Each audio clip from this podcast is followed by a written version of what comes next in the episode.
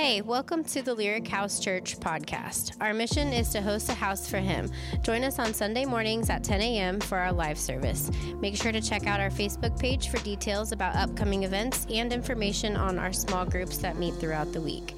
Thank you for being part of our broader community, and we hope you enjoy this podcast. The coffee shop. And I looked him in the face and I said, The building will be ours. The Lord said so. It'll be ours. And he's like, He just looked at me crazy. Yeah. he did. He just was like a deer in the headlights, you know? He was just like, he was like, What are you talking about? There's like, There's no way this is happening. And look at what God did. Yeah, it's awesome. Praise God.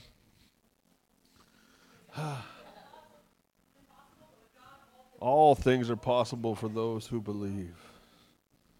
That's right.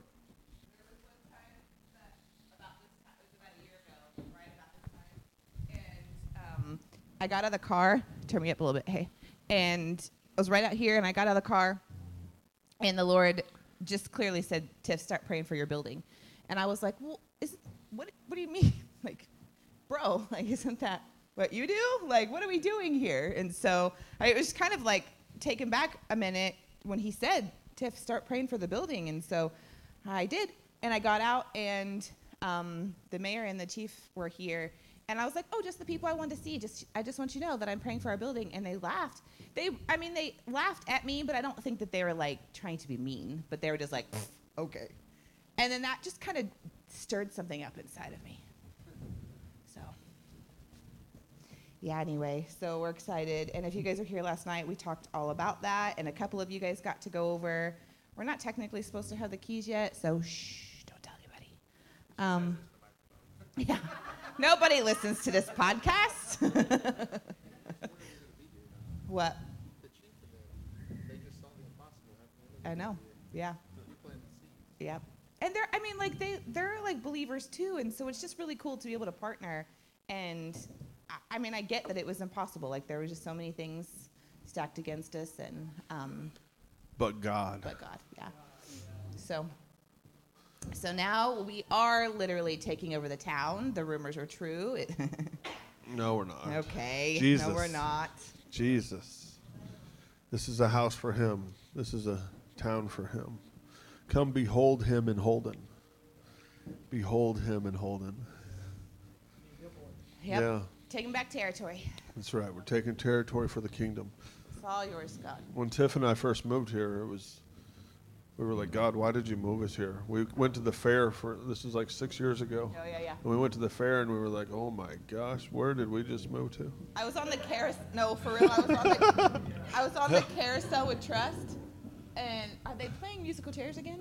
what did they? Do? I have to know what they do when they do that. They're moving the chairs around.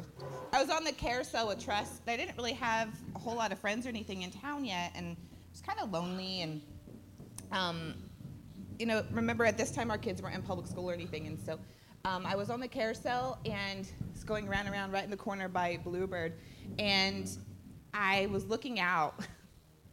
I love Holden, but I was looking out and I was like, what am I doing here? And I mean, there was like someone vaping, which I don't, that's not a thing. I'm just saying, like, just kind of setting the, the picture. Like, somebody was vaping, somebody was spanking their kid over here. Like, there was like, what?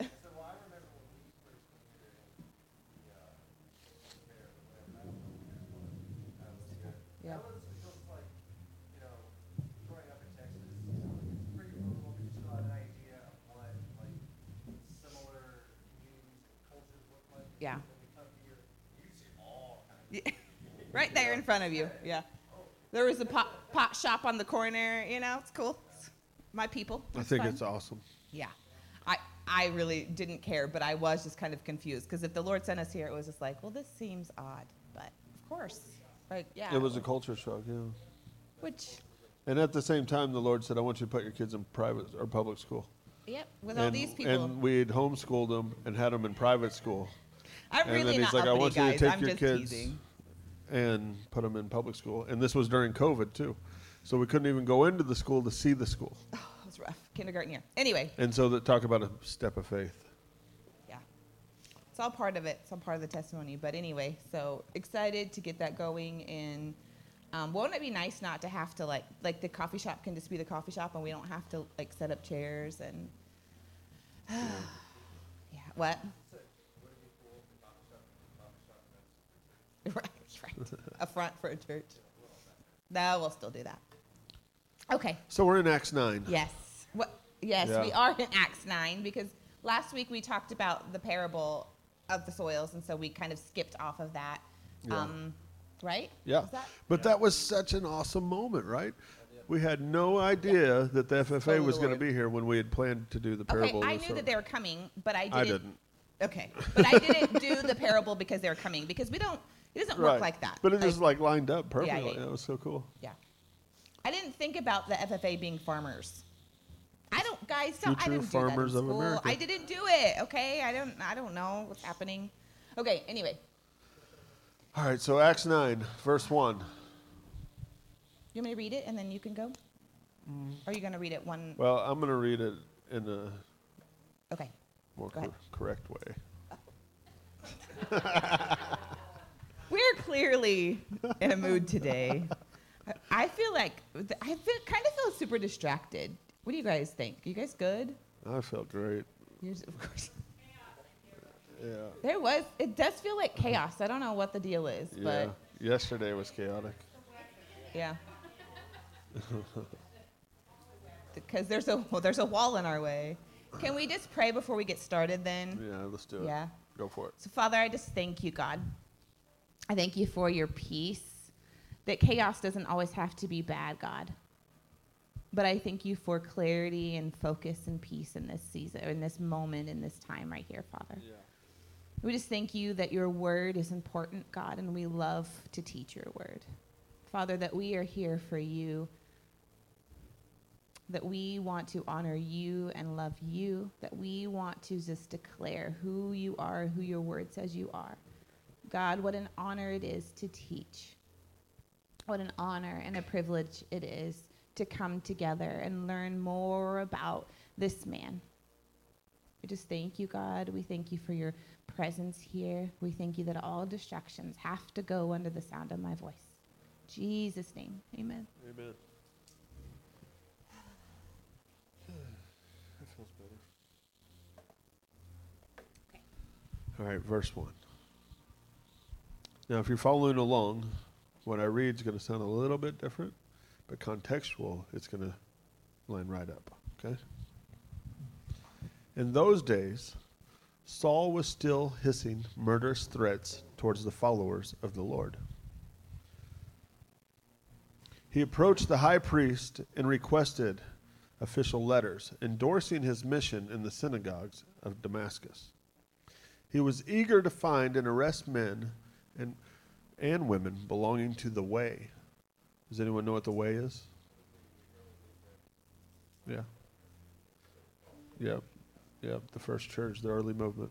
The, like the first name of Christianity. Yeah.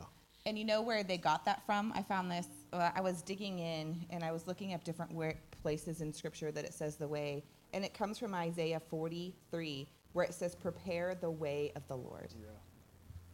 Isn't that awesome? So good.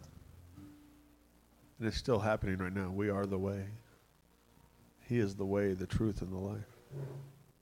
I mean, there was so many scriptures, and so we see that where it says the way, and we're like, where'd that come from? The Bible. The Bible? really? Yeah. Yeah. So, men and women belonging to the way, and to bring them to Jerusalem to be sentenced. He was still on his way and getting close to Damascus when a bright heavenly light suddenly engulfed him.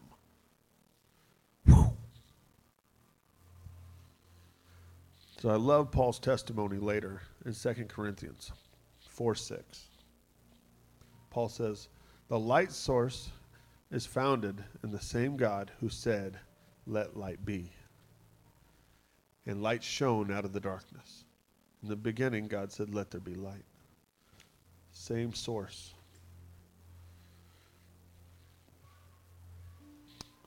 That source has lit the lamp of our understanding. You know, there's a lot of us in here that came out of the religious mindset. We were we grew up in religion, forms of religion. And then there was this moment of clarity to where a light went off inside of us, and we seen this revelation of Christ and who He is and what He's done and what it means to be an ambassador for Christ, and what it means to be free from the law of sin and death, but to be an actual child, a son of God. You know, in this moment, before this light went off, Paul was in that mindset of, I got to do good to get good from God. And he felt like he was doing good by persecuting all these Christians. He was doing the work of God in his mind.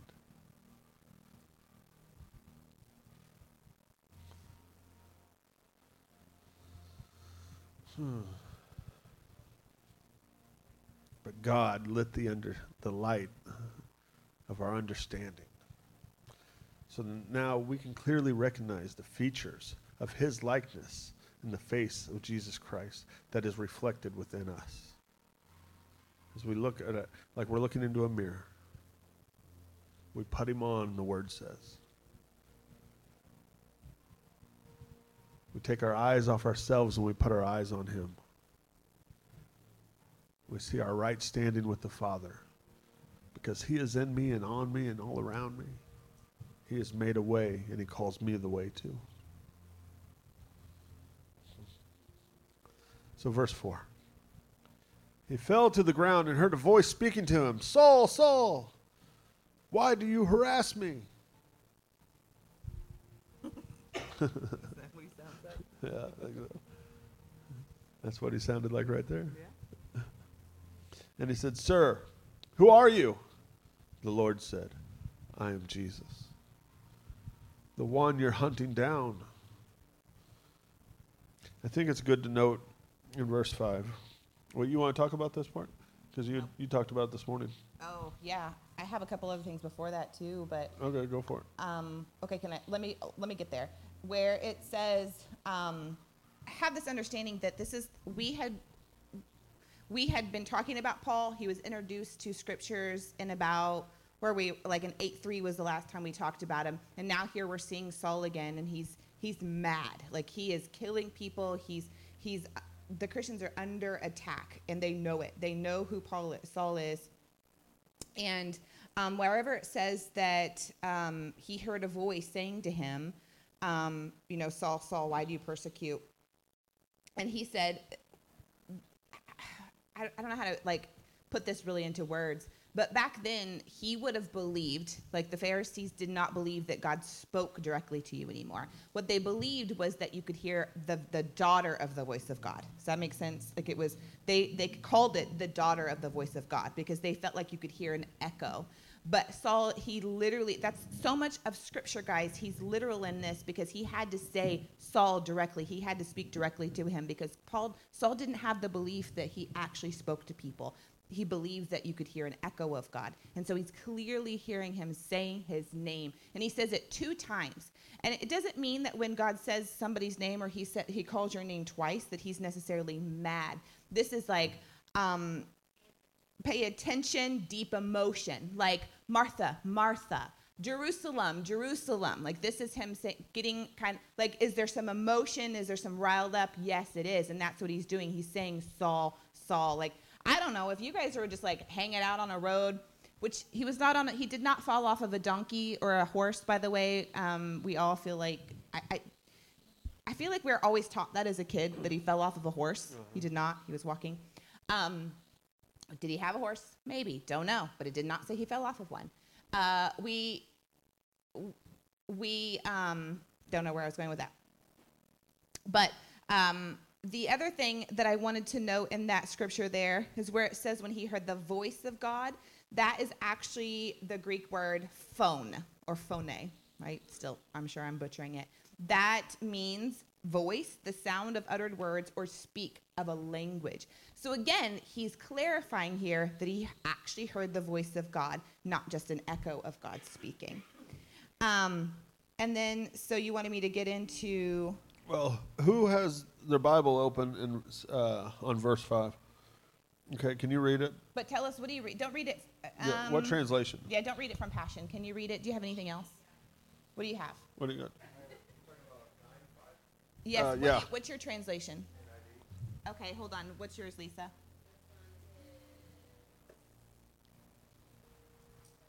Um, who has King James? Okay. Um, somebody read King James, and then you can read the other one as well. We want to show you something. Uh, five and what? Through seven or what? Uh, yeah, go ahead and read five and six. That's fine. And he said, Who art thou, Lord? And the Lord said, I am Jesus, whom thou persecutest. And his heart for thee for thee be kicked against the pricks. And he trembled and, and astonished said, Lord, what wilt thou have me to do? And the Lord said unto him, Arise and go into the city, and it shall be told thee what thou must do. Okay, so right there, What? There's, there is? Okay, what are you guys noticing? What are you noticing? Okay, right. So what is so he so Craig said that um, it also uses a word. Um, what is it? it said trembled and astonished. Yes, and it said that he and what will have me do, Lord? Mm-hmm. and he said that he was where's that word? Because he says prick. Let me look it up. Hold on really quick. Goads. That's it. Goads Yeah, goads. Yeah. um yes. Hard for me to kick against or the goads. It's two different words. It's, it means the same thing. So what we're seeing here is um, I'm going to show you guys some different things about translations. And so you'll hear people like they get very, very, um, um, they'll die on the hill of King James is, is the only interpretation, is the only um, scripture that we can be reading. But actually, what we see here is King James that was added in. That was not in what Craig read, that was not actually in Luke's original transcript. The scribes actually added in, added it in to help God out. Yeah, isn't that something? So, because God needs help writing His word, and so um, don't believe me. Just go ahead and go back and read, you know, before they translate it to English, and you guys can find it there. That that was actually added in, and we see that with King James quite often. it- It's not in the New Testament manuscripts. Yes, it's not in the new. Um, when they have, when they found it, when they went back and because we're seeing a lot of that, guys. We're in this movement of people are going back to the original um, manuscript and saying this isn't this isn't right. Like we're we're we're adding things in, we're changing names. I mean, it's a simple misunderstanding, and it's not. I don't really know if is it purposeful? I don't know. I'm, I'm not going to say it. I don't know. But it was just the difference of not understanding language and not comprehending that. hmm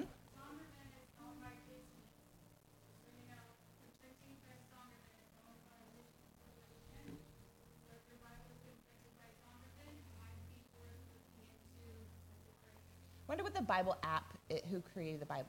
Is it Gate YouVersion? Yeah.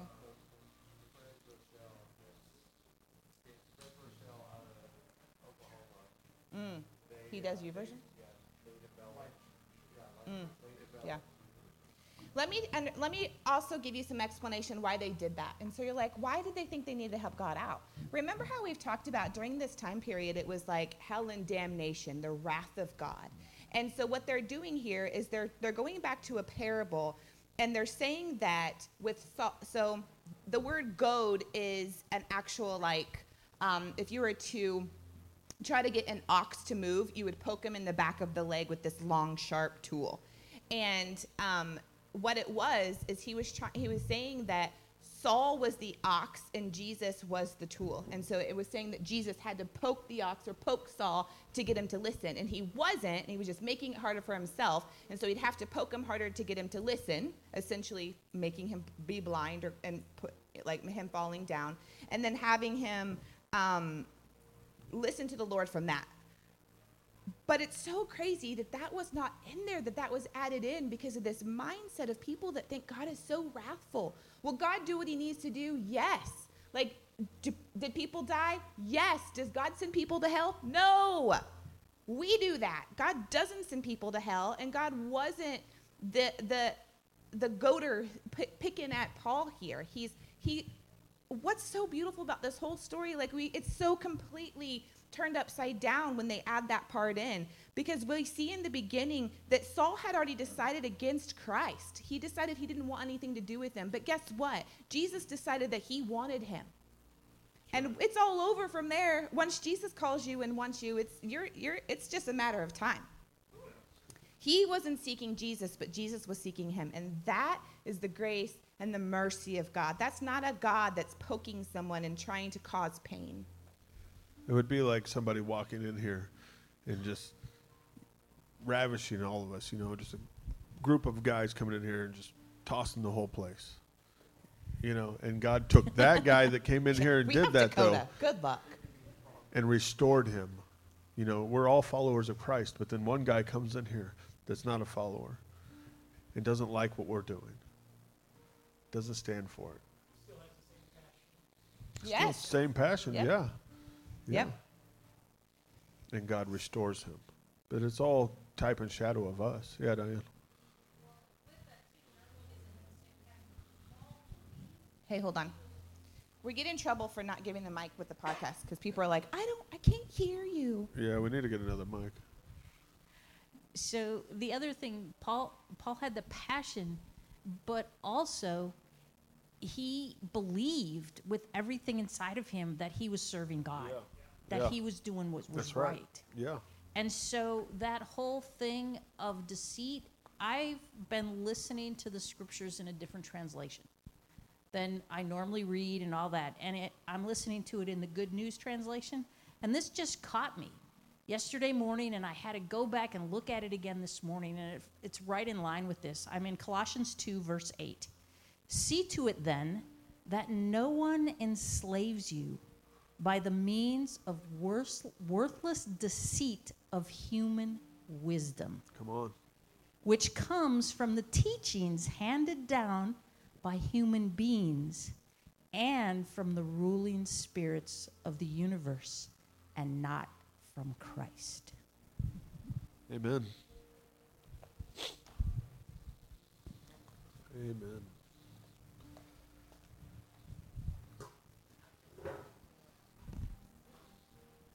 Isn't it fun getting back on track? It, wa- it was just along the lines of what you were saying. I was listening to a podcast and he said, you know, the Pharisees were sincere. The, you know, Saul was sincere in what he was doing. He had, you know, that he was sincere in everything that he was doing, but sincerity without truth is nothing. Yeah, that's good.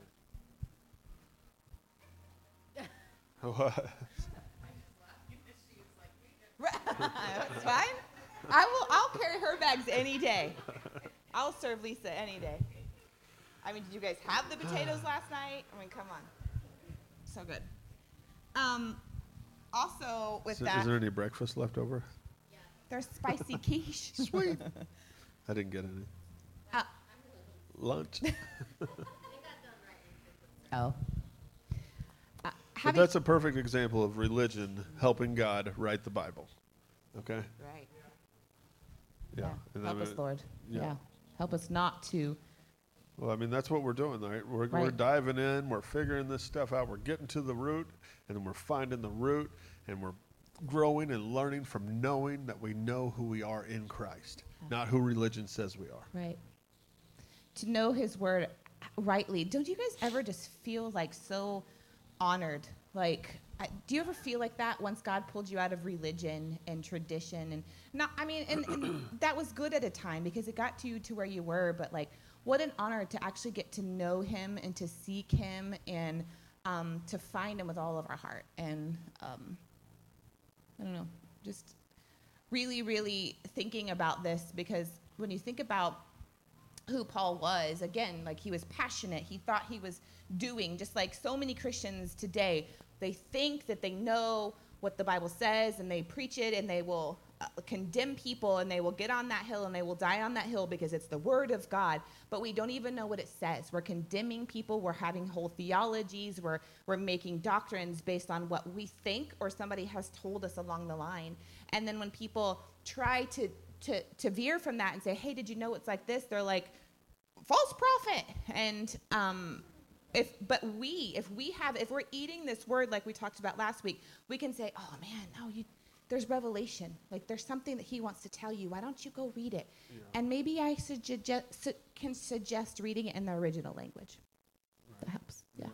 And also this understanding of Paul, guys, understand that Paul could have essentially even been on um, trial when, like, he would have known Jesus' voice. Like, because he asked him, he's like, what is going on? You know, who is this? And he's like, it's Jesus. And he would have known. There, even though Jesus was a popular name, he knew right away who the person was that he was persecuting.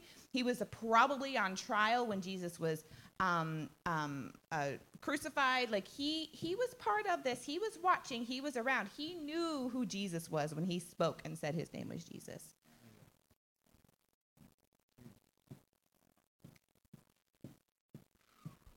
All right, we're ready for verse 6. Now get up on your feet and go to the city where it will be told to you what to do. 7. The men traveling with him were speechless. They too heard the voice, but did not see anyone. When he arose from the ground and opened his eyes, he realized that he was blind. A companion took his hand and led him into Damascus. He was without sight for three days and also did not eat. This encounter changed Paul's life forever from that moment. And we've all had similar encounters.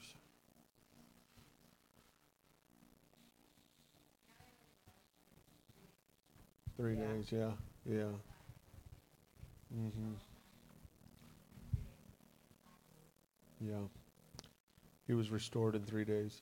Christ restored everything in three days. That's good. I also think about how how shaken he must have been whenever when this um, experience happened. How um, scary it probably was. I mean, like, yeah, Talk about the fear of the Lord. right, yeah. Then to be, I mean, he had no idea. Like we read the book, we know what happens. He didn't know that. You know, he all he knows is he was the bad guy, and now it's all kind of coming to light. And he's getting. Did he have this brand new revelation of exactly who Christ is and how much he loved him? Probably not. Like we think that, like.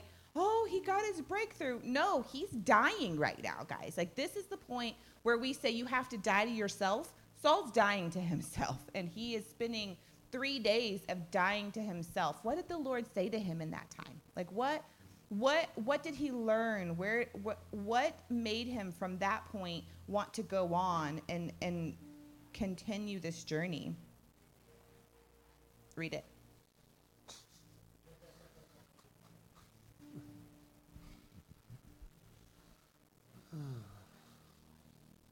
Oh. Yes, yeah, do. you have to use the mic. We do need a third mic. Yeah. Actually, we need to get that mic that can just hang on my ear. Oh, I hate that thing. Yeah, that's what we need. Yeah. Yeah. Then it, my arm will stop cramping up. You can have that. Uh-huh. Okay, so we're all on the same page that Saul was a well educated religious man. He knew the prophecies, probably had them memorized. Okay, so Isaiah 35 5. Then the eyes of the blind will be opened and the ears of the deaf unstopped. Like this is one of the prophecies of Jesus.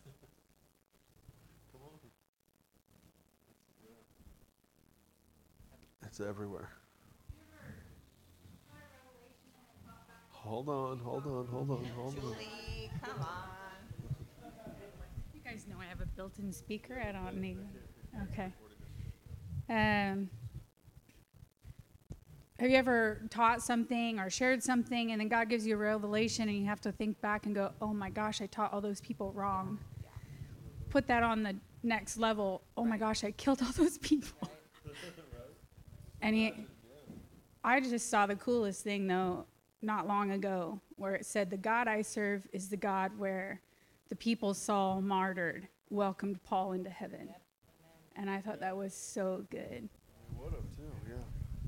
And talk about it. You know, Paul talks about a thorn in his side. Could it have been these very people? Like he woke up with that, knowing that. Um, we all like we we tend to want to think that that's like physical pain, and I don't know, maybe, but could you imagine the pain of these people that you're now willing to die for, knowing that you took out their the rest of them, the, the ones before them, and that. I mean, I know, like, obviously the Lord forgave him and he's walking in this and he's um, completely forgiven and restored, but I don't know if that ever, like, that's going to be there, you know? That leaves a mark. The what if. Yeah. Were, yeah. But also then learning how to do that and turn that into, okay, then I'm in.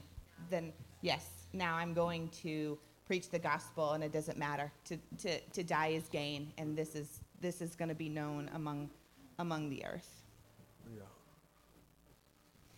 So then we see God sends Ananias. Oh, were you going all the way into there? Yeah, sure. Why not? Okay. You don't want to? Do No, you, go you want to go somewhere else? No, it's 11:11. You're good. Yeah. But Ananias was a faithful disciple. Oh, did you just knock on wood? Uh-huh. What is happening? Right. What's, what is this witch? You're the one that called it. I was, I just was But then he said, make a wish. Like, I don't know what's happening. We are so full of it today. Help us. Okay. I'm good. Okay. So Ananias comes and he restores Paul's sight. And then Paul can see. I was once blind, but now I can see.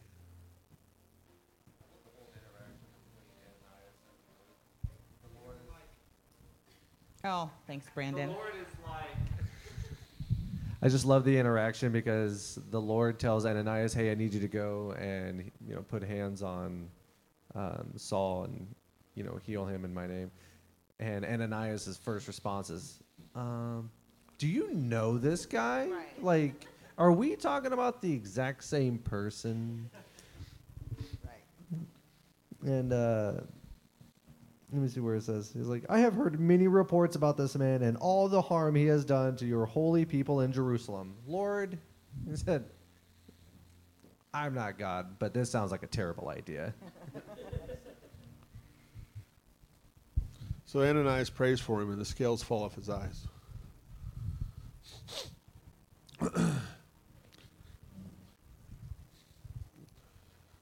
Like cataracts, yeah, could be. Scales. Scales of the devil. His blindness. But in this moment, a lot of us think Saul becomes Paul, right? huh? No, but he, Right, but this is what what we end up seeing this yeah. happen, right? So then there's a transition from Saul to Paul.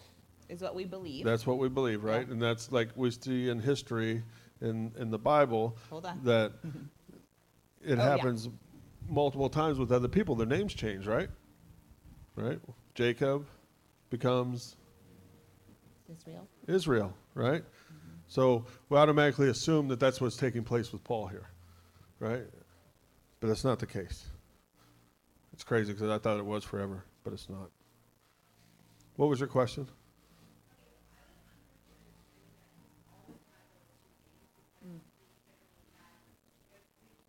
You're correct. Yeah. Exactly. Saul is the Hebrew name for Paul, and Paul is the Greek name. What do they? Do you know what they mean? Do you have it? Uh, Tell us. They have different meanings. Yeah, you're right. Okay. okay, so Saul is the prayed for, like his mom, his dad, they prayed for him. And then Paul means small or humble. Wow.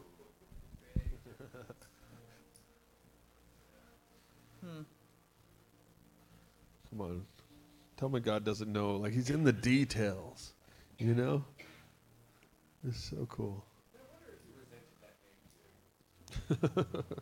that was the thorn in his side.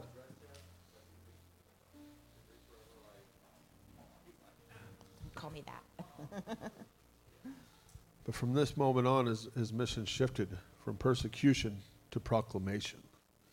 He began to proclaim the good news and who Christ was. Mm-hmm. He preached Jesus, the Son of God, the reconciler. I love how he says when he calls him and he says, "Who are you, Lord?" See that in scripture? He says, "Who are you?" And what's so beautiful is now it's like God set this up for the rest of his life. Paul, Saul, Paul is going to find out exactly who this was. He's going to get to find out to the day he died who this was. And we get to do that too. We get to find out who are you, God? And it's scripture like that that we just gloss over. Like he's just like, who are you? What is this? But he's asking this deeper revelation of like, who are you, God? Um, and I just want to encourage you guys that to, to ask that and see what happens. Ask God, who are you, God? And see what he does, like see what he wants to reveal. Because this was this very thing when when Paul was in the middle of this this trial, God used it for his testimony, right? This is a story of Paul's life, is who he was and what he got to do from that question. It started with that question, who are you, God?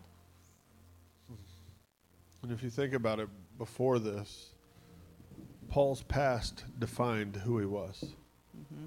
mentally. Because think about your mindset when you were in religion. The things that I had done determined who I was and who I was becoming and how God felt about me without having a correct understanding of Christ and who he is and what he's done. But at this moment, his past no longer defined him. His identity was now rooted in Christ. Yeah. But just as Paul experienced a radical shift, that's for us too. To be transformed and have this encounter with Jesus, a real, true, living God that is for you and with you in all things.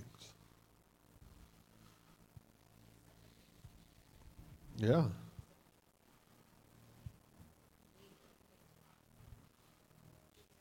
She needs a mic. She's not. You, you look like everybody else. But our past mistakes and wrong beliefs don't It- qualify us. It doesn't define No, us no. anymore. But it, you know, it's just like it is a game changer. Like it's like the scales do fall off your eyes. You see, you were once blind, but now you see. Colors change, But and you know, you know, and even it's just like, oh, like I lived under that, and I believed that for so long, and oh my gosh, but that doesn't matter anymore. What matters is that our eyes are on Him, yeah. and it's over. Yeah, But it's also okay that you went through that. Yeah. Because that's part of your testimony to bring other people out Exactly. and into the light. Have the good news. It's the good news. Yeah, exactly. That's what the It good is. news is. It's the gospel. Too good to be true news. It reminds me. So, uh, Bama, this last Wednesday, Kim was like, I want you guys to um, look up your name, which is hard to do because if you get on like Google, which we know not to Google around here, but if you get get on, get on Google, it will like tell you 14 different things. So, um, but trying to kind of trace it back to what it what our names originally mean. And but one of the questions though she said was, um, do you feel like that represents you? Right? Is that what you said, Kim? Like, do you feel like your name and the meaning represents you? Why or why not? And so we went got to go around the room and talk about what it looked like. And then she also asked, like, do you believe that God names people? And I feel like that you answered the question yes. Um, if we're under his authority and following him, because so many, like everybody around the room, it was spot on with their name and who they were. Did we all start like that? No. Um, I remember Tiffany means um, manifestation of God, and there was a time that um, the Lord, I was just kind of struggling. I, I actually look a lot like my earthly dad. Would you say? No. Okay, yeah, yes, I do. I do. More. I, That was weird. we, I do. Like, I have a lot of his characteristics, and I didn't necessarily like that. Like, I don't have anything against my dad. I just didn't want to look like a man, and so um, my dad and I aren't super close, and so it was just kind of this feeling of like, "Ah, I don't want to look like my dad. And um, the Lord was like, No, Tiff, you look like me. Like, you look like me. And I was like, How does that work? And then to find that, like, You're created in his image. yeah. And we do. Like we do. We look like our father. Yeah. And so it's just so interesting to go out and people watch. Like if you're just like have you ever noticed that everybody is so beautiful? Like there might be some people that have like crooked noses or whatever, but they- everybody is so beautiful. And I'm not trying to be weird. Just saying, like, everybody is, there's a part of them that's so unique. And some are prettier than others, right? But but the beauty that is manifested in, in the uniqueness that is in people because they look like their creator. Yeah. Oh, I don't know. I encourage you guys to do that. Like when you're out and about, just look at people. And don't start, don't, yes, just stare oddly at people. Just go up to them and, But yeah, yeah. Yeah. but how are we how are we called to see people? Now now yeah. now now that we're born again Christians, how do by the Spirit. Yeah. By the Spirit. We don't see him by the flesh. We see Right. him by the Spirit. Yeah. Yes. Hmm. And the Lord invites us into that because if we start seeing people like that, if we if there was a guy like my tire blew, it, it's been a fun week. My tire blew is on the side of the highway and I'm super extra and don't know how to do that at all.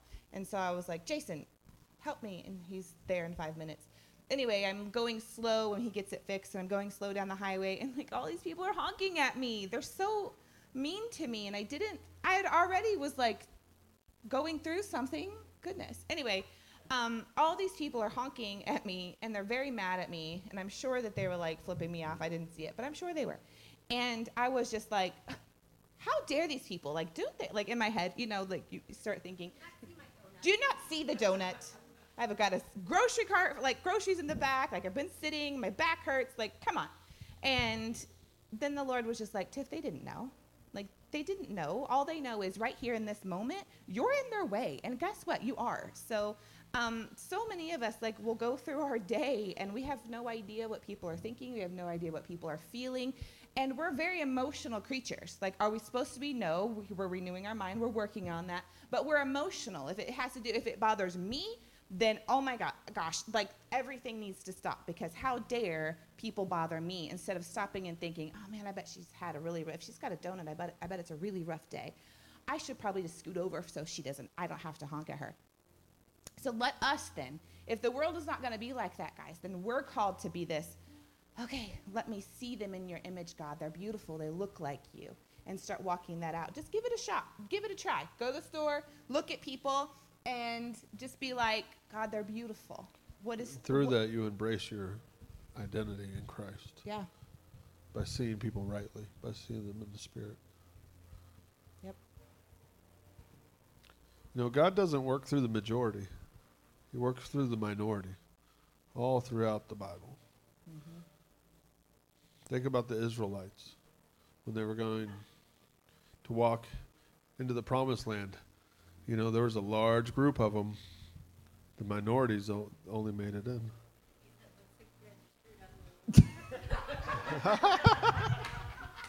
lead us daniel lead us hey, Hey. I'm, jason's I'm Cherokee. i mean you guys knew that was coming come on come on. Yeah, he's got the card. Oh my gosh, we went to a gas station. No, well, we did go to that one, oh, got Oh, some gosh. Bucky Nugs. But we went to this Choctaw gas station, Choctaw, in Oklahoma. And he's like, we're paying. He's like, are you Choctaw? And I was like, don't you say it. Shut up. Don't say it. And he's like, no. Because you know he wanted to be like, no, but I'm Cherokee. It was right on the tip of my tongue. Yeah. You knew it. I, so I, I was like, "Don't say it." I literally said it out loud. And he, anyway, this is what I deal. This is what I deal with. Mm.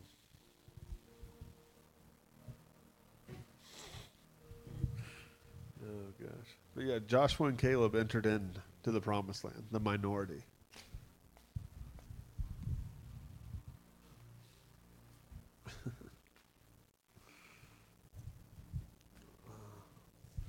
All through history, he's used the minority to confound the wise. You know, the way he does things. Um, 1 Corinthians 1.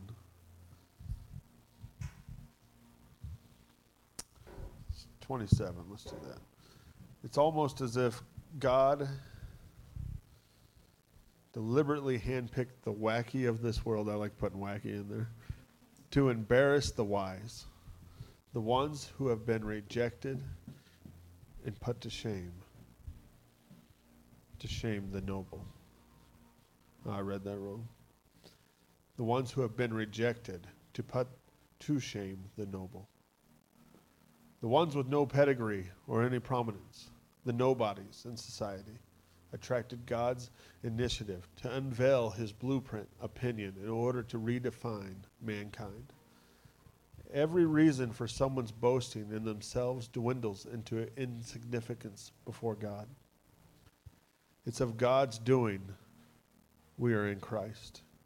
He is both the genesis and the genius of our wisdom.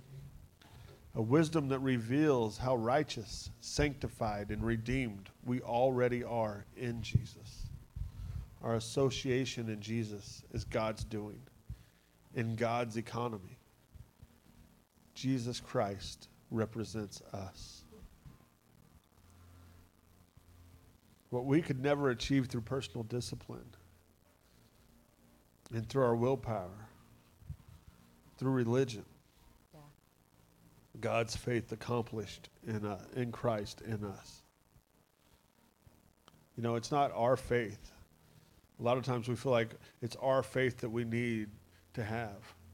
God has given you the perfect measure of faith. Stop trying to do it on your own. It's not your faith. Just believe that He has given you the perfect measure of faith. Romans 12 talks about the, the perfect measure of faith. He's dealt all men the perfect measure of faith.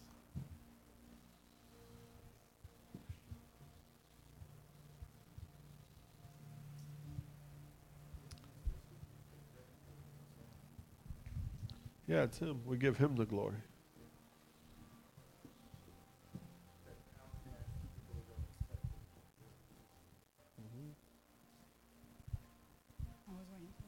Okay, emotions. Um, something that I had to work through. I think. ah, I, I won't tell you the background. I think we all wrestle with how to manage emotions, right? You mentioned something, and that was something God had to take me through coming from my family. It's not important. Um, what I did end up learning was God had me in a season where He was showing me His intense emotion in Scripture, like on repeat. And one of them was uh, Jeremiah, I think it's three, where he talks about, okay, go buy some new underwear. Now, take it to a river, take a rock, stick the underwear in the bank of the river, put the rock on it so it doesn't wash away. And a few days later, I want you to go back and pull it out. Hey, you want to wear that? That nice, slimy, muddy underwear? That's what my people feel like to me. Okay, God says, I'm expressing disgust and frustration. My people who I sent out to be the lamp and the light to the world have become worse than the people I sent them to correct. They're more vile, they're more horrific, they're more condemning, they're more, they're causing so much suffering in this world. And I did all these things for these people, and now they're making a mockery of everything that's been done. And I feel sick to my stomach. You look at Noah's Ark, right? You have God who sends out this wave to cleanse the earth because the earth had become so polluted with the flesh that in order to give the world a fresh start, but what does God do? He cries, he, he grieves. And I think sometimes we get confused because we're like, well, God, if you know everything and you knew you had to do it, why are you sad that you did it? And yada, that experiential knowledge, God knew from the beginning before He ever created anything, everything that would ever be. But living it out with us causes Him to experience what He knew would be true. And that invokes emotion in God. You think about the person who was abused all of his life as a child, and he cries out to God at some point in his adulthood asking for healing. I'm quoting someone's story, but I don't know his name, sorry. And when he was finally ready and he surrendered, he said, God, where were you when that abuse happened? And God took him back through PTSD to the very moment it was happening and showed him laying his own body on top of the child as he was being beaten. And he could see the blood and he could see the whipping of Jesus' body. There is nothing our God would not go through to identify with each and every one of us in our pain. He will not let us suffer alone, right? He will yada the understanding. And so there's this thing about, I think, emotions, Paul says, feel the anger, but don't sin, right? Emotion is a part of yada, and it's okay. God has emotions too. I think we can constipate ourselves when we try to not feel anything, and I don't think that that's healthy for anyone. I think men, especially, are put under a lot of pressure to constipate the emotion of the experience, and that's just not what God wants for you, for any of us, right? You are allowed to feel it. It's part of the experience of understanding. But there's a self control that comes with the Holy Spirit so that I can feel it without harming or I can feel it without inflicting. I can feel it, and then God can bring understanding. So, I'm sorry, that was. That, that feeling, that feeling that you're referring to, it comes. We we we're in a place where we can feel it from the fruits of the spirit, you know, that He's given us. We can embrace it that way with those emotions. What do you always say, Lisa? Um, yeah, she's always saying that. You can feel it, walk in it, feel it. What are the emotions? Don't pack, don't unpack and stay there. And sometimes it's just a matter of going to sleep, going to sleep and waking up and eating a snack. I mean, amen. Um, his that's what it means when he says his mercies are new every morning. Like go to sleep, sleep on this. See, um, don't even like try to don't try to figure it out. Go to sleep, rest, and see what the Lord has to say in the morning. What? Yep, yep. Sabbath first. Sabbath first. Yeah. Oh, we're really trying to do this today. Lots of think- involvement today. I think with the Holy Spirit's help, you really do have to discern emotion that needs to be felt and walked through and the lying emotions. Because the Lord really had to walk me through your emotions are lying to you, your perception is not correct. And so having to align my perceptions with truth, the emotions going, you lied to me. And that's coming from me lying to me. So, really having the Holy Spirit walk you through emotion is really important and to recognize Holy Spirit has to sanctify them to align up with, with, the, with the Lord.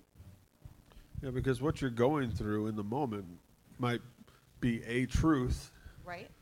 but is it the truth? It's actually is it right? the word of God? Yeah, it's actually happening. You're actually going through it. But is it the truth? Are you proclaiming the truth in who he is and what you're going through? yeah.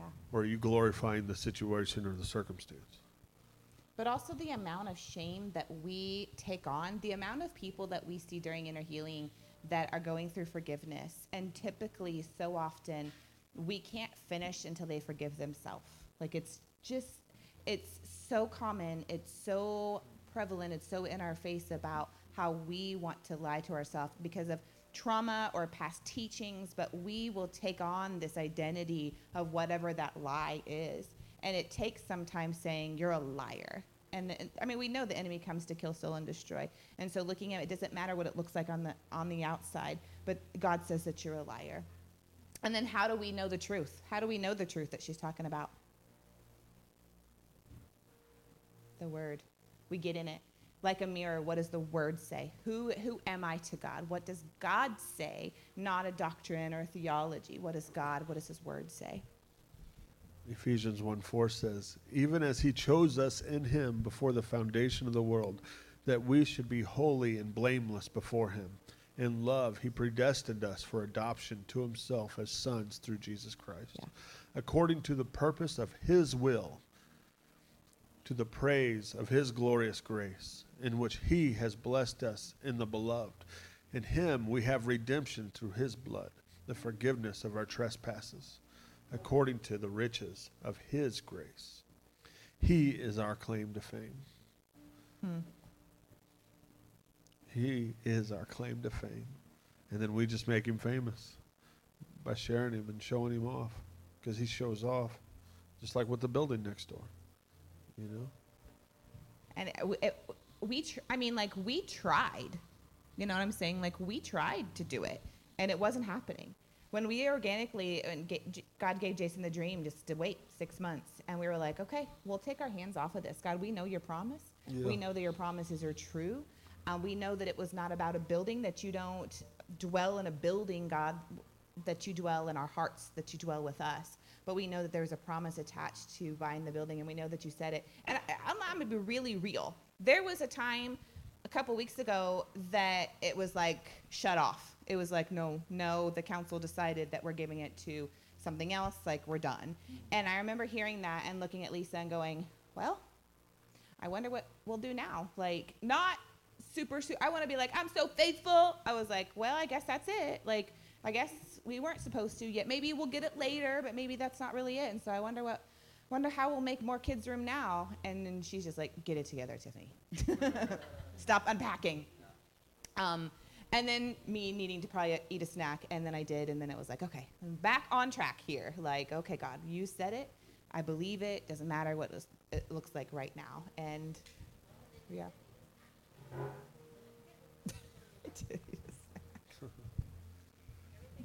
It was fine.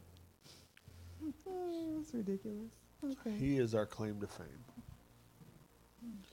So in Jeremiah 9 23 and 24, he writes, Let not the wise glory in their wisdom, let not the mighty glory in their might, let not the rich glory in their riches, but let the one who glories glory in this, that they understand and know me, that I am the Lord who practices steadfast love, justice, and righteousness in the earth.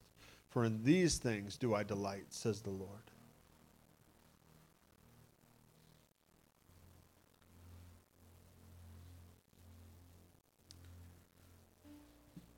Sometimes we have to lose sight to gain vision. Just like Paul. Paul trusted in his religion and his skills, his craft. We've all done that. Trusted in our own ways. Sometimes we're blinded by our own circumstances, like Teresa was just talking about. Our pain, unpredictable situations. We simply cannot see. We can we can't trust like we can't trust in the old ways, the the ways of doing things of what we trusted in before. Because he's always doing a new thing.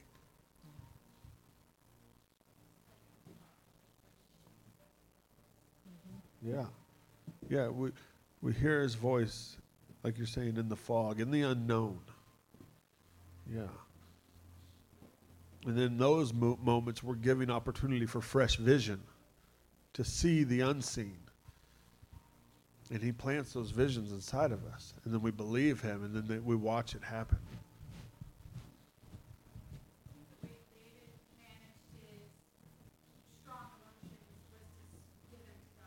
Yeah, yeah.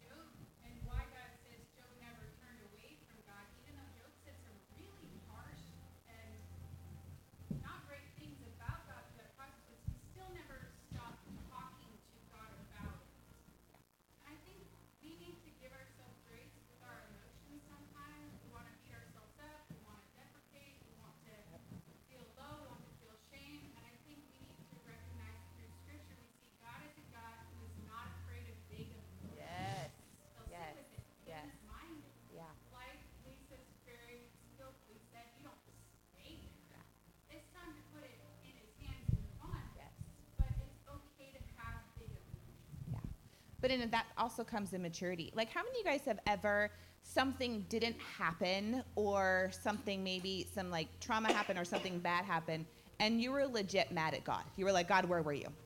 Yeah. I mean, I think all of us can say, that in the moment we were like, God, where were you? What were you doing? But walking with the Lord and asking this question, like, Lord, who are you? We, it's not so much trauma and trials that draw me to Him anymore. I don't leave His side. So that when I am in the midst of, how did that happen? It's, it's this, this history and relationship with Christ that it's like, God, this is hard. Thank you for not leaving me and walking me, walking this out. It still doesn't mean that I'm still not pouty, you know, but it's turned from that, that milk of, God, you did this. How could you let this happen? To, oh, God, this is hard, but we're walking this out together. Um, and that comes through renewing your mind. That comes through having this understanding of who He is, um, and just walking it out. Like it's every day walking it out. And when just when you feel like you had it all together, God reminds you and humbles you, and He was like, "Yep, we're still working on that, aren't we?" Yep. Yes, sir. you know my brother was dying, and um, I said to him, I believe that there will be a miracle, but in my heart, I'm like, I don't think there will be, and I just don't know how to walk through life without him. My brother said to me, Kim, God has given me this opportunity to get myself together. So God is doing something. He's allowing me to make sure everybody in my life will be okay before I pass on. So it was really humbling to me because I have always considered myself a true believer in everything that God has to offer. And my brother never has shown that emotion. I know he's a Christian and I know he believes, but he never, he doesn't go to church, which doesn't mean anything, but he just doesn't hold on to it like I do. And I'm the one that found myself mad, and he's the one that found glory in the fact that God allowed him to find out in enough time that he can make amends and to um, to tell the people that he loves how much that he loves and appreciates them. So it's kind of hard. I'm mad. I'm really mad, and I don't want to be mad. But seeing that my brother's not mad about it, it's really changed my perspective a lot. Also putting the blame where the blame needs to be. You know, we tend to want to be mad at God. Um, but it wasn't just, you know, Genesis 3, the fall of man. It was Genesis 6, you know, there's six, there's, that's a whole thing, but like the fallen sons of God. But also right here of thinking, God, you could heal him, heal him and you didn't. But is it ever actually God is not willing to heal when we get to go to heaven and because of Christ, because of what he did, we get to be healed. And so it's that renewing that mind, that shifting of the perspective of actual truth and understanding that the miracle, you were right, the miracle's happening, maybe just not how you expected it to be. Um, and just trusting the Lord that he is good.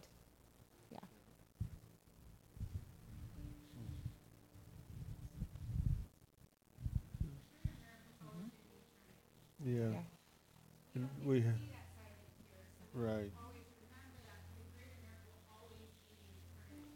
Right. And we have to lose time here to gain eternity. Yeah.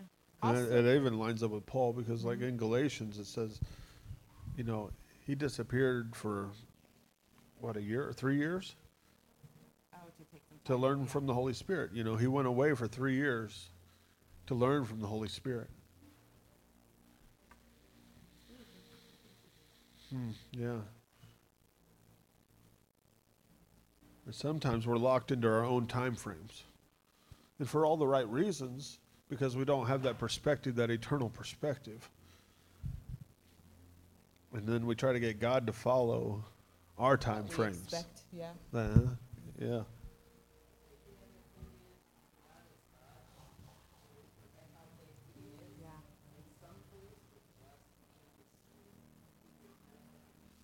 Yeah. Right.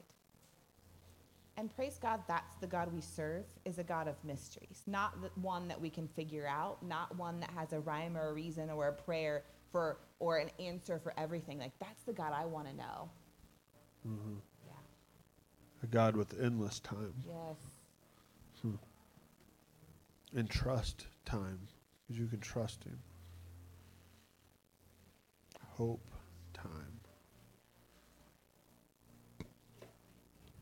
Yeah. A God of belief time. A God of a lifetime. A God of eternal time.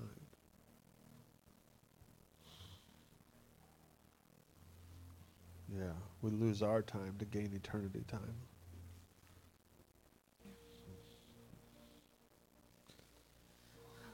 Okay. Where are we at? Uh, we're here.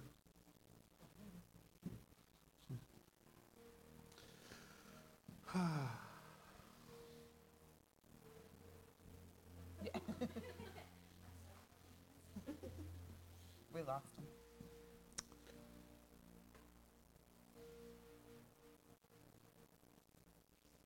Sometimes we have to lose a job to gain a mission. Hmm. Yeah. yeah, that lines up with the Kim's, right? Right, with what you've been going through, huh? Huh.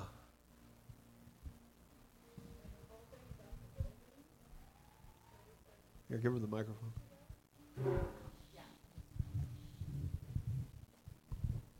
So it was about uh, three weeks ago that the Lord gave me a job with the city, assisting the mayor. And I just immediately, when you go into a new job and have a new mission like that, you just immediately start praying. in whatever God wants to do in the city, you know, I want to be that person that's praying for the city with the authority that's given to me as the assistant to the mayor. And so I just started praying and praying and praying. And when they told them that they weren't going to get the building, I was like you. I was going, ah, okay, well, whatever. And I was just as astounded when they came back and they says, well, the bank has made us an offer we can't refuse, and it's actually better for the city to let them have the building, you know. So everything just turned around. But it was it was, you know, all the timing that he puts people in place in a specific place and time on mission. And and one of the things I told these guys earlier this week, I found out that the, the chief of police, that God told the chief of police to come back to Holden and work in the police department because he had a job for him to do here. And so it was so similar to, you know, everything. But the, the chief of police has has similar story to all of us. just the amount of people, and we, you guys know this, like some of you guys are this, but the amount of people that we get to even like, meet in the coffee shop that come in here, um, they'll they have this similar story of we don't know why God sent us to Holden, but He did, or uh, we don't know, we just felt if like there was that's you, something- raise your hand. also us, right? Come Like, on. I'm so excited to see what he's doing, but also not again, not having this expectation, saying God do whatever it looks like, God, and just having this like this open mind to if if what our heart's desire is is God, we want Holden to be on the map for loving you. What does that look like? And what are people's stories that they're bringing in here? And the fact that he's moving, like, how, what a beautiful thing that we get to see the people, like, that makes me hopeful to hear people be like, I don't know why we moved to Holden. We're still not really sure yet, but we just feel like the Lord said to. We just feel like there's a mission, but not having an understanding and not having any any why, but just walking that out. And God will, um, that obedience God is in. He knows what he's doing. So it's gonna. It's. I'm excited. I'm It's so just excited. like with Paul. Yeah. Paul had a reset in belovedness. You know, he went from love to hate. You know, Hate to love. yeah, Yeah. hate to love. Yeah, that's what I meant. Sorry. And so must we, and that's what we're doing. You know. Yeah. And and in, in trust, he began to trust the Lord. You know, he began to have that relationship that he didn't have before.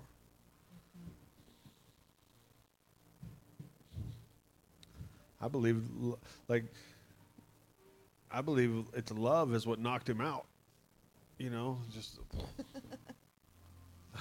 you know, I really do. I looked that word up, and it's um, papito is to um, pipto, papito to fall, and pipto. What? Pa- Paquito? No, Oh. not Spanish. Oh. Yeah. it's pep- pepito. I don't know. I don't, obviously, you know, I don't speak this language. Anyway, it means to thrust down, to fall, prostate, prostrate. I knew I was going to do that, dang it. Edit that part out. Uh, prostrate, and to also means to lose authority, to no longer have force, and to be removed from power. Oh, come on. That'll preach. I mean, that's the word to all. To, it's not just he fell, like he tripped and fell, or a light came and he fell. Like he's literally speaking to what he he was walking, and this was his moment of of you're falling on your face and you're being stripped of everything that you have, the power that you thought that you had, and um, ha- not having that authority that was led by the enemy. He was blinded less by the light and more by love. Yeah. Sorry, I started dancing. He was knocked off of his high horse. But not literally. Yeah. but but literally, his high Right, horse. yeah, yeah, yeah. You know, Yeah. his perspective. Yeah. Because he thought he was doing what God wanted him to do. You know, he was higher than everybody else because of his position. His knowledge, and he, I- I mean, honestly, he had it. He had the wisdom. He had the schooling. Like he knew the word. Like, Yeah. um, he was very highly esteemed, and he was very wise. Yeah. But what was he doing with it? Using it for evil. Yeah. But he didn't know. He thought he was using it for good. Right. Yeah. Yeah. Yeah. And Jesus says if a man has hatred in his heart for his brother, he's committed murder. So he was smacked in the face with love.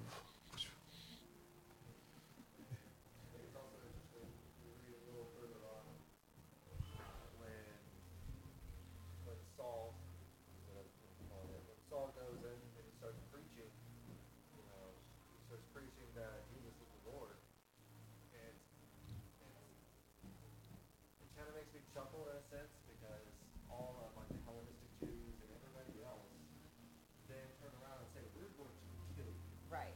Right. And We don't it's care that like- you were our friend. Yeah. like, Yeah. There is absolutely no loyalty. There's Yep. no faithfulness to him. There's no. Well, you know, maybe let's let's, let's have a conversation. They're like, Right. I don't know. Yep. It- It's almost like they saw him as being infected. Mm-hmm. Right. They said, "We're going to You drink the Kool Aid, where you're over. Yep. Yep. Oh, and what that must have those were his people. Like those were his friends. Like those were his brothers that he would have died for. And yeah.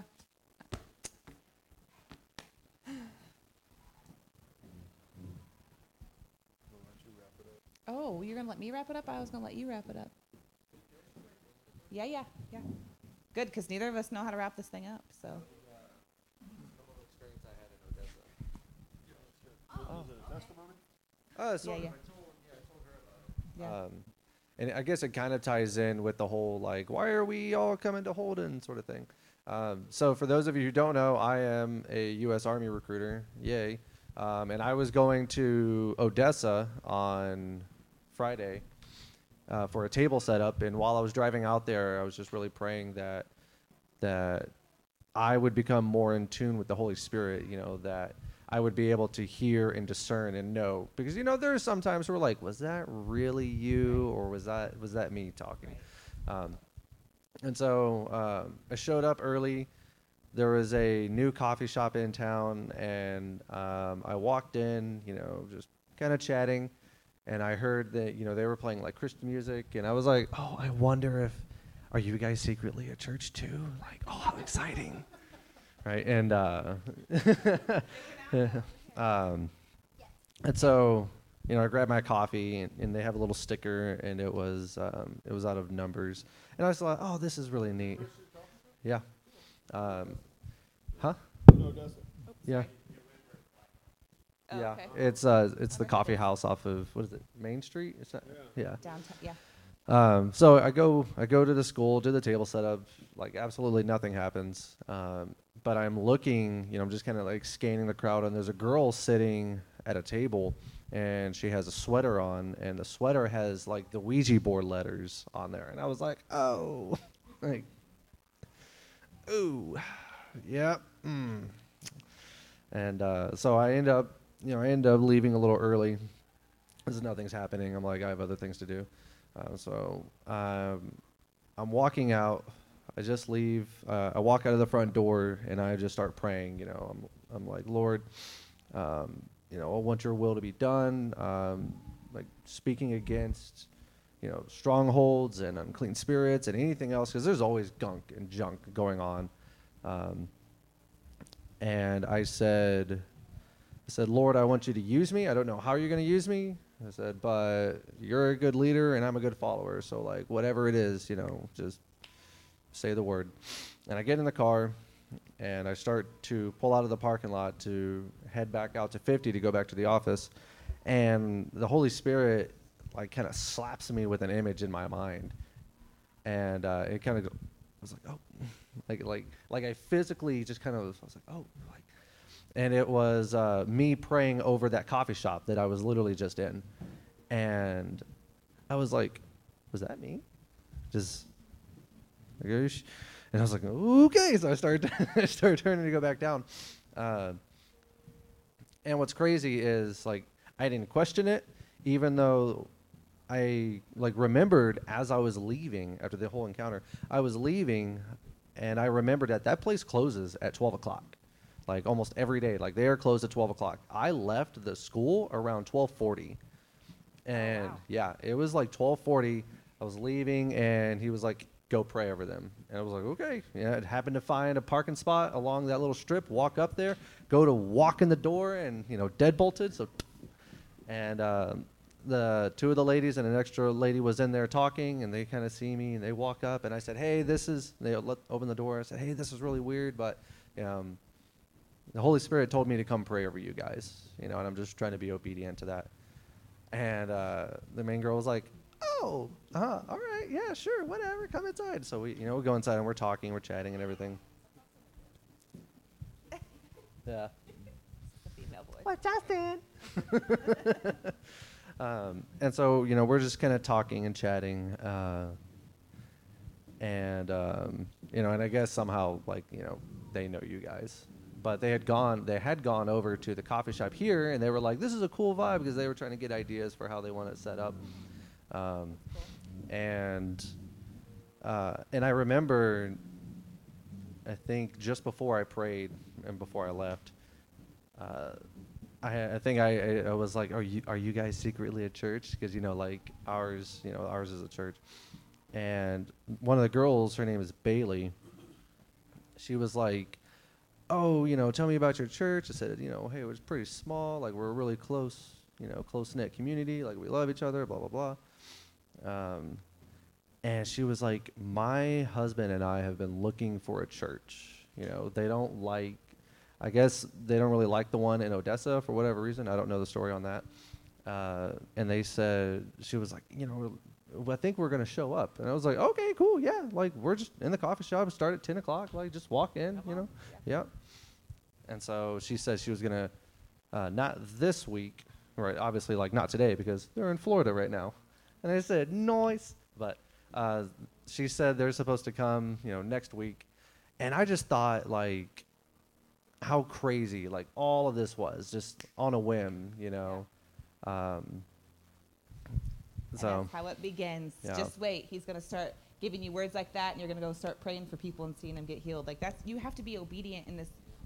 Seems small, but at the time you're like, that was crazy. I actually heard him. That's how you learn the voice of God is to be obedient when you think it's him. Listen, if it wasn't him, no harm, no foul. Like what did it matter? You know, like you get to go walk it out and then he gets to confirm it and he'll start slow and he'll be gentle because he knows that we're like scared of things but also when he when he comes and he's like, that one over there, go pray for him. They're back, and you're like, how do I know? How do I know? Give it a shot. You're probably never gonna see him again. Maybe you will. They're probably your neighbor. But like, doesn't matter, right? Like, it doesn't matter, God. When we say use me, I want to be used by you. You got to actually do it. So that's awesome, and I wanted him to share that because I love seeing people step out. I get that it's scary. I know that it's scary. Um, but do it. Oh, geez. The Stowers can bring them from Odessa in their in their van. Yeah. We Jason grew up in Odessa. We're we're from the Odessa area, so that's how he knows them. But that's so funny because Odessa knows Jason as a different Jason.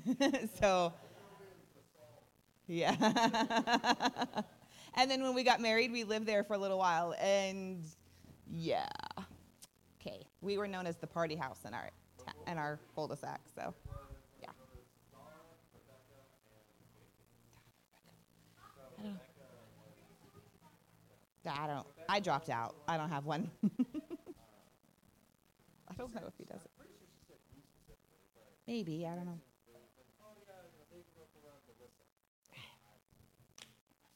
I don't know.